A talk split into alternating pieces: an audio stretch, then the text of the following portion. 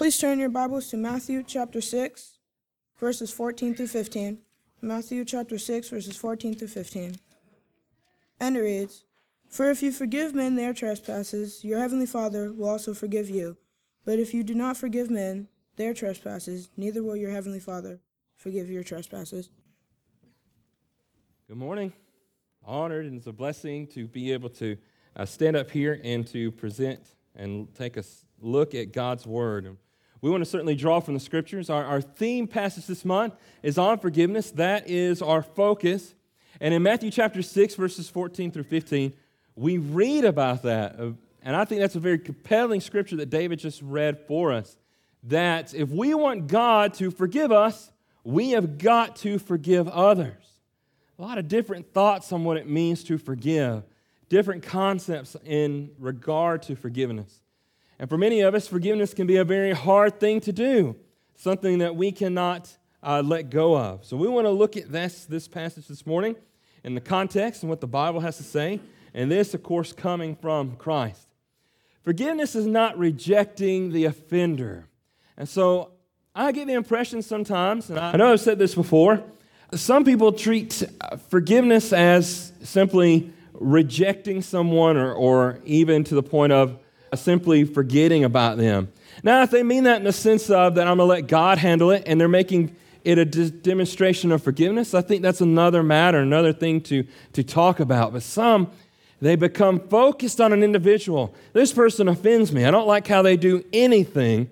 And it stirs up within us. It can stir up resentment and it can stir up anger and hatred.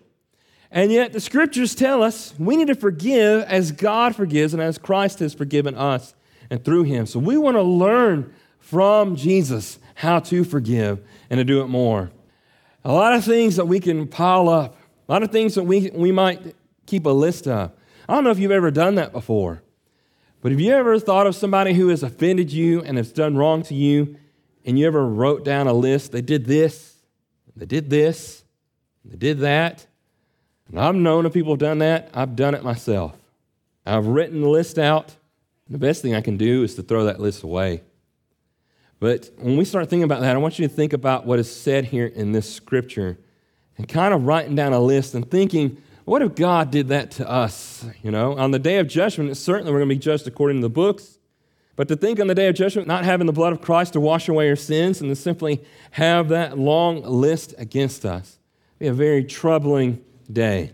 So forgiveness is not rejecting the offender, Forgiveness is releasing of offenses and sins, and we constantly see this.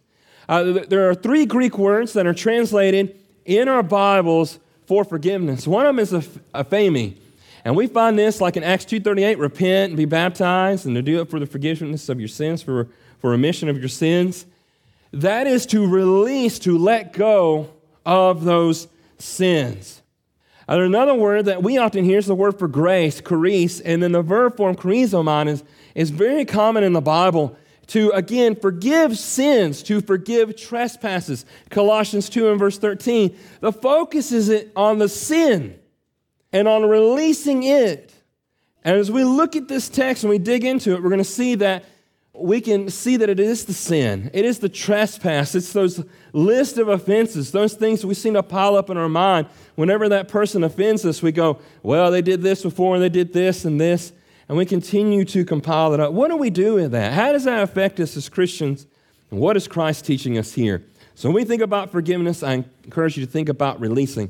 Uh, the other Greek word for forgiveness is apoluo, which is sometimes a word that's used for divorce or to release someone in a more broader term. And that might also include not just releasing the debt, but releasing any kind of contention and resentment toward that individual. So apoluo. But I encourage you to uh, look into that a little bit, little bit further. All right, so this is it. In the Sermon on the Mount, Jesus' disciples, on another occasion, when we look in Luke chapter 6, asked him to teach them how to pray. In the Sermon on the Mount, he gives an example of prayer. And in the prayer toward the end, he says, in that prayer, and forgive us our debts as we also forgive our debtors. And lead us not into temptation, but deliver us from evil. And then Jesus expands on that. Everything in the prayer for him to comment on and to, speak upon right there, he goes toward forgiveness. And I think this is why. before we read the rest of this. In Matthew chapter 5, Jesus teaches, love your enemies. And we hear in the scripture, and we remember the rich ruler saying to Jesus when he comes across the command to love his neighbor, he says, Who is my neighbor? And Jesus gives the parable of the Good Samaritan. And I hear a lot of people today say, Who is my enemy? And in Matthew chapter 5, the enemy is someone who persecutes you, who curses you, who speaks against you. Jesus makes that clear in Matthew 5, verses 44. The person who would slander you behind your back, those who would revile you, the ones who would want to try to harm, harm you or abuse you, those are your enemies. So he asks that. Those are the enemies. Those are the ones we're most likely to accumulate debt against or to feel that kind of debt, to uh, make that list out about. So that's the context in Matthew 5. Look here in Matthew 6. Again, Jesus says, For if you forgive others their trespasses, your heavenly Father will also forgive you. Your forgiveness and your standing before God, and when you stand before Him on the day of judgment, is going to depend upon whether you are forgiven. Your heavenly Father has forgiven you. And for you to hold it back and to say that, yes, I see that this person has repented Yes, I see this person's sin was unintentional. Yes, they've come to me and said that they've repented. I've even seen the fruits of repentance, but I refuse to forgive them, to release them of that debt. The Bible says that's wrong. And we are compromising our own salvation when we do that. We say we won't forgive. Is for if you forgive others their trespasses, your heavenly Father will also forgive you. But if you do not forgive others their trespasses, their offenses to you, that is, neither will your Father forgive your trespasses. How many friendships have you ever seen in your life been torn apart, been ripped apart? Conflict, lack of forgiveness, a lack of reconciliation. If we would simply do what Jesus said and would talk to one another, I know sometimes that's very hard. When the person has offended you, to go to them. And the Bible tells us to do it both ways. If you've been offended, you go to them, Matthew 18. The Bible also says if you know that you've offended somebody else, Matthew chapter 5, Jesus says, you got to go to them. It's a two way street. The both individuals are to resolve to go to one another, to look for forgiveness. I could go different directions right now, but there's one thing that stands out to me here. It's the concept right here is that we look at sins and trespasses against us, and the Bible describes it as debt. You think about your own sins. When you think about your sins, do you see them as debt? Debt before God? Debt with, with consequences? When I think about what Christ has done for us and how he died on the cross and how his blood washes away our sins, Christ paid the debt. He paid the cost. And the currency is clear. When we sin, all that sin, who sin, they bring about death, right? Sin brings death. The consequences, the wages of sin is death. Romans 6 verse 23. All sin and fallen short of the glory of God. Romans 3 and verse 23. And so death is a result of our sin. God has created us. He's given us a purpose. He's made us in his image. We are to be holy and to follow him. And yet if we reject him and turn from him and turn from his holy nature and we live in sin, we have that debt. And what we owe when we are dead is we owe our blood. And the Bible says in Leviticus chapter 17, also in Genesis chapter 9, that our blood within us is our lifeblood. And that in Genesis 9, when we sin, we're going to have to give a reckon before God. And that reckoning is a matter of your life and your blood. When you sin, you sin against your own life, and there's consequences to it. There is a debt there. And one who has come along has given us appeasement and atonement is Christ. Leviticus chapter 17, 11 through 14, Moses explains there as God is speaking through him that because of your sins, there is a consequence, and that God has given us sacrifice and He's given us blood, and ultimately in Christ, to wash away our sins, to pay that debt. And when we think about Christ and the cross and the forgiveness we've had and the debt that has been paid, how He bore it on the cross, that is what compels us as Christians to forgive others, to have grace. When we drift away from forgiveness, we're drifting away from what Christ has done for us. When we're not looking for reconciliation, we're not looking for the remission of sins. When we think about Jesus, we often think when Jesus came to this world, he came to save. And he did. He came to bring us into a state of forgiveness. There's more to it than that. We're going to look at it.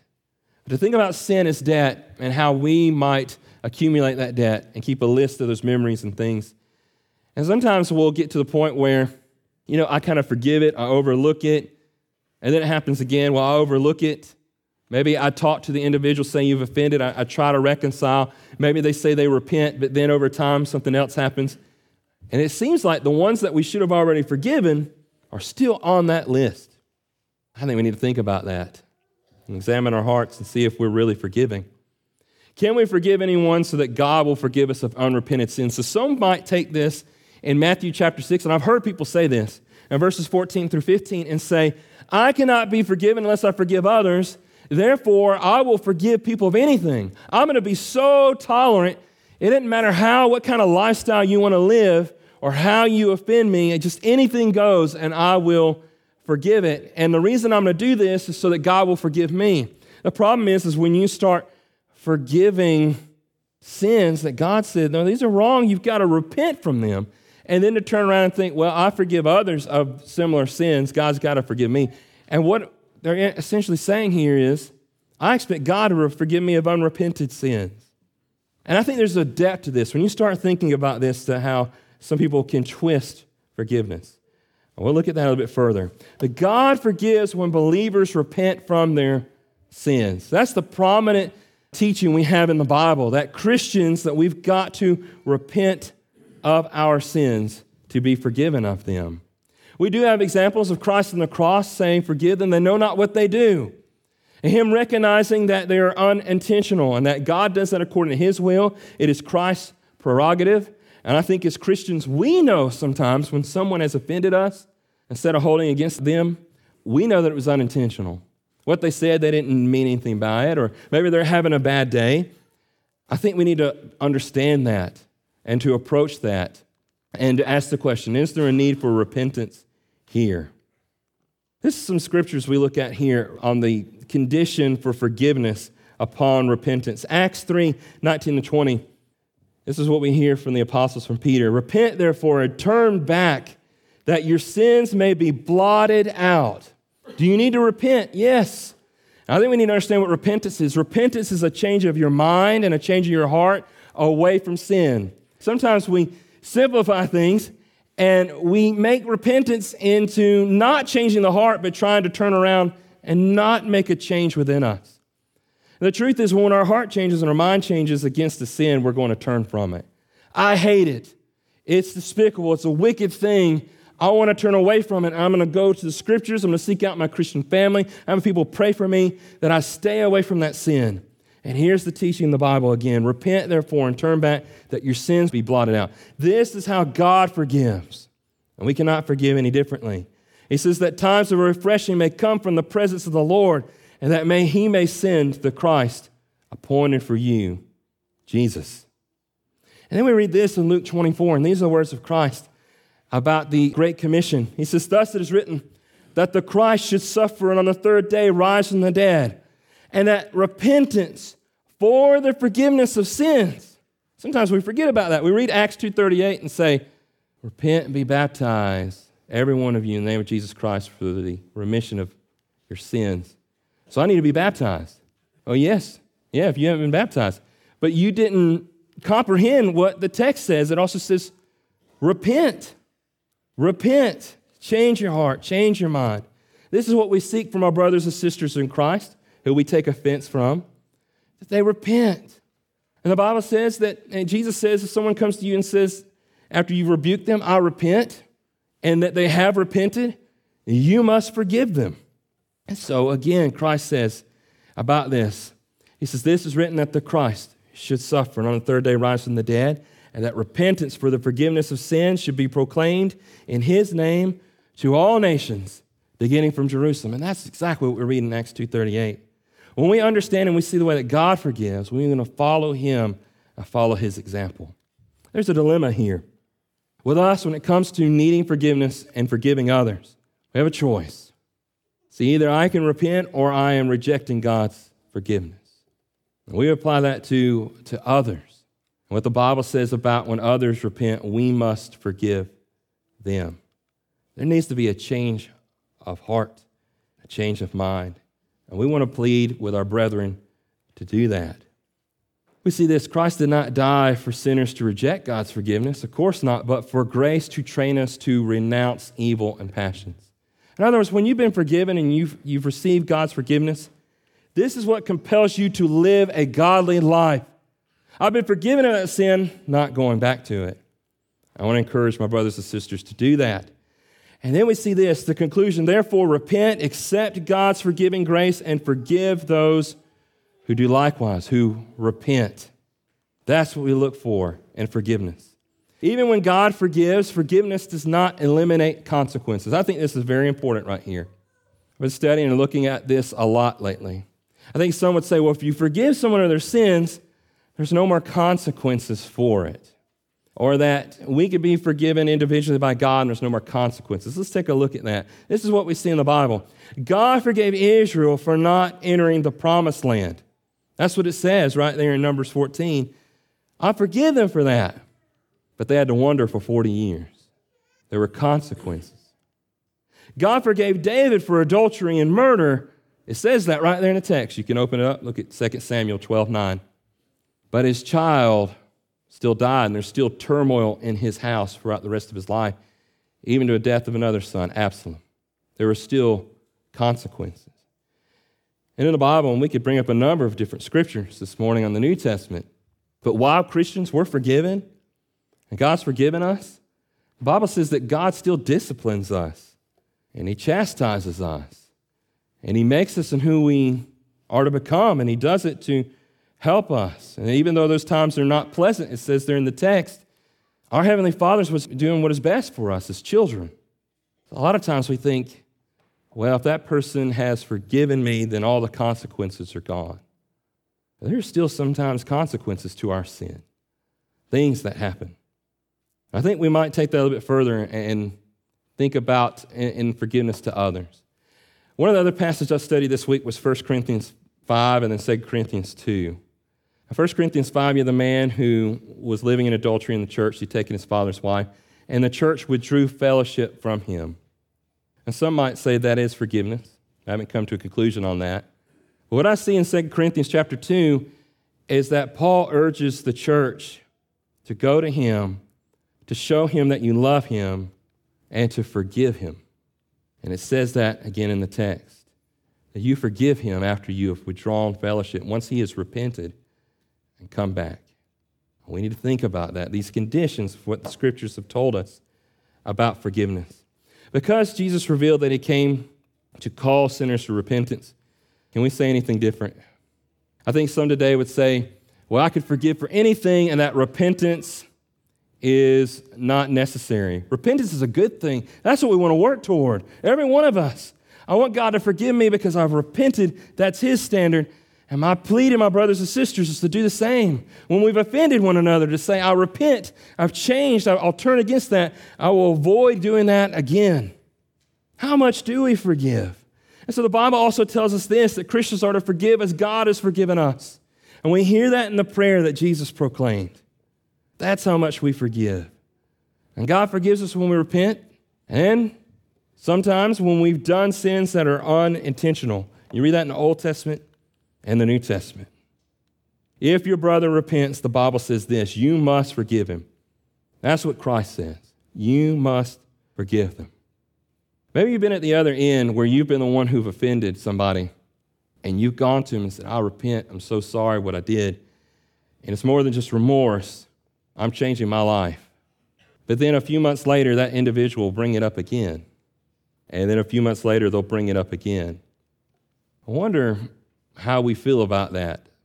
You know, as, as, the person who's having to repent, man, you, you want that. You desire it. It's in your heart. Please forgive me. You plead for it. You beg for it. And then to think about on the other side for the individual to say, every time that you do anything that might slightly offend them, I remember what you did before. We've got to forgive as God forgives. I think this is a very compelling passage here in Matthew chapter 18. You remember Peter asking, How many times must we forgive? Seven times. And Jesus says 70 times 7. He tells the parable of a man who's been forgiven of an massive amount of debt, unfathomable amount.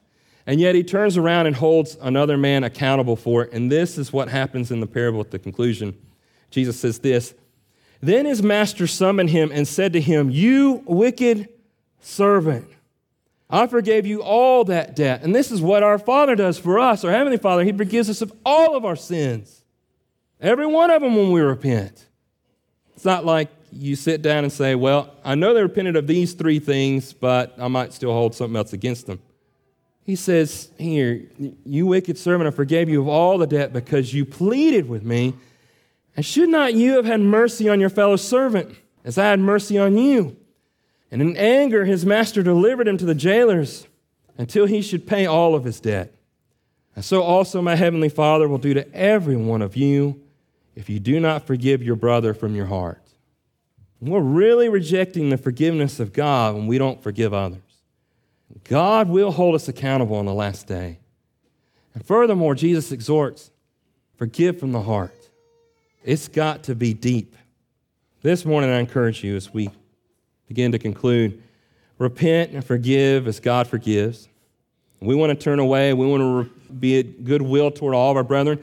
We want to love our enemies, those who persecute us, who pursue us, who abuse us, who speak against us, who curse us and slander us. Love them. The Bible says, bless them when they curse you. Pray for them. And we see this as well from the prayer that we've read this morning from Matthew 6. Pray that God forgives you as you forgive those who sin against you. That should be our goal, our challenge this morning. Only Christ, by his blood, has paid the debt of sin. That is the source. Nobody else in the world has any other greater and more powerful source than what Christ did for us. No other faith out there can you find such a source of forgiveness ultimately than in Jesus Christ and what he paid with his blood on the cross. And to think in our, that we can withhold forgiveness from somebody, that's foolish. We're trying to put ourselves above God when we do that. When we look at the blood of Christ and what he's done for us, it compels us I need to forgive. When we look at what Christ has done, not only did he die, but he rose again from the grave. The Bible says in 1 Corinthians 15, 17 that there we are removed from our sins. In other words, we're no longer under our sins and in them. We're not under that debt anymore because Christ has conquered the death that came from our sin. I think my main point this morning, as we conclude, is this. When your faith is in God and in Christ and you know what He's done for you, you want to really share that with others. Not go around and say, well, the Bible says you shouldn't do this, and I'm going to hold it against you like you're the law. But rather to come like Christ with grace and mercy. Yes, this is against you. Repent. I want to forgive. And to forgive, we need to. We need to follow the example here in Christ, ultimate example. This morning we give an exhortation. I urge anybody here this morning that needs the forgiveness of sins to obey the gospel and do what the scriptures say. God no longer overlooks ignorance, it says in Acts 17 and verse 30. But now he calls all people to repentance. And Peter preached this in the end of his sermon at Pentecost. Peter said to them, Repent and be baptized, every one of you, in the name of Jesus Christ, for the forgiveness of your sins, and you will receive the gift of the Holy Spirit. This morning, you need God's forgiveness, you can have it. You need prayers and facing and forgiving others. We want to pray with you. Whatever you're facing and struggling with, maybe it's another brother and sister is not forgiving you. Let us pray with you and encourage you. Encourage you to come right now while we stand and while we sing. Please come.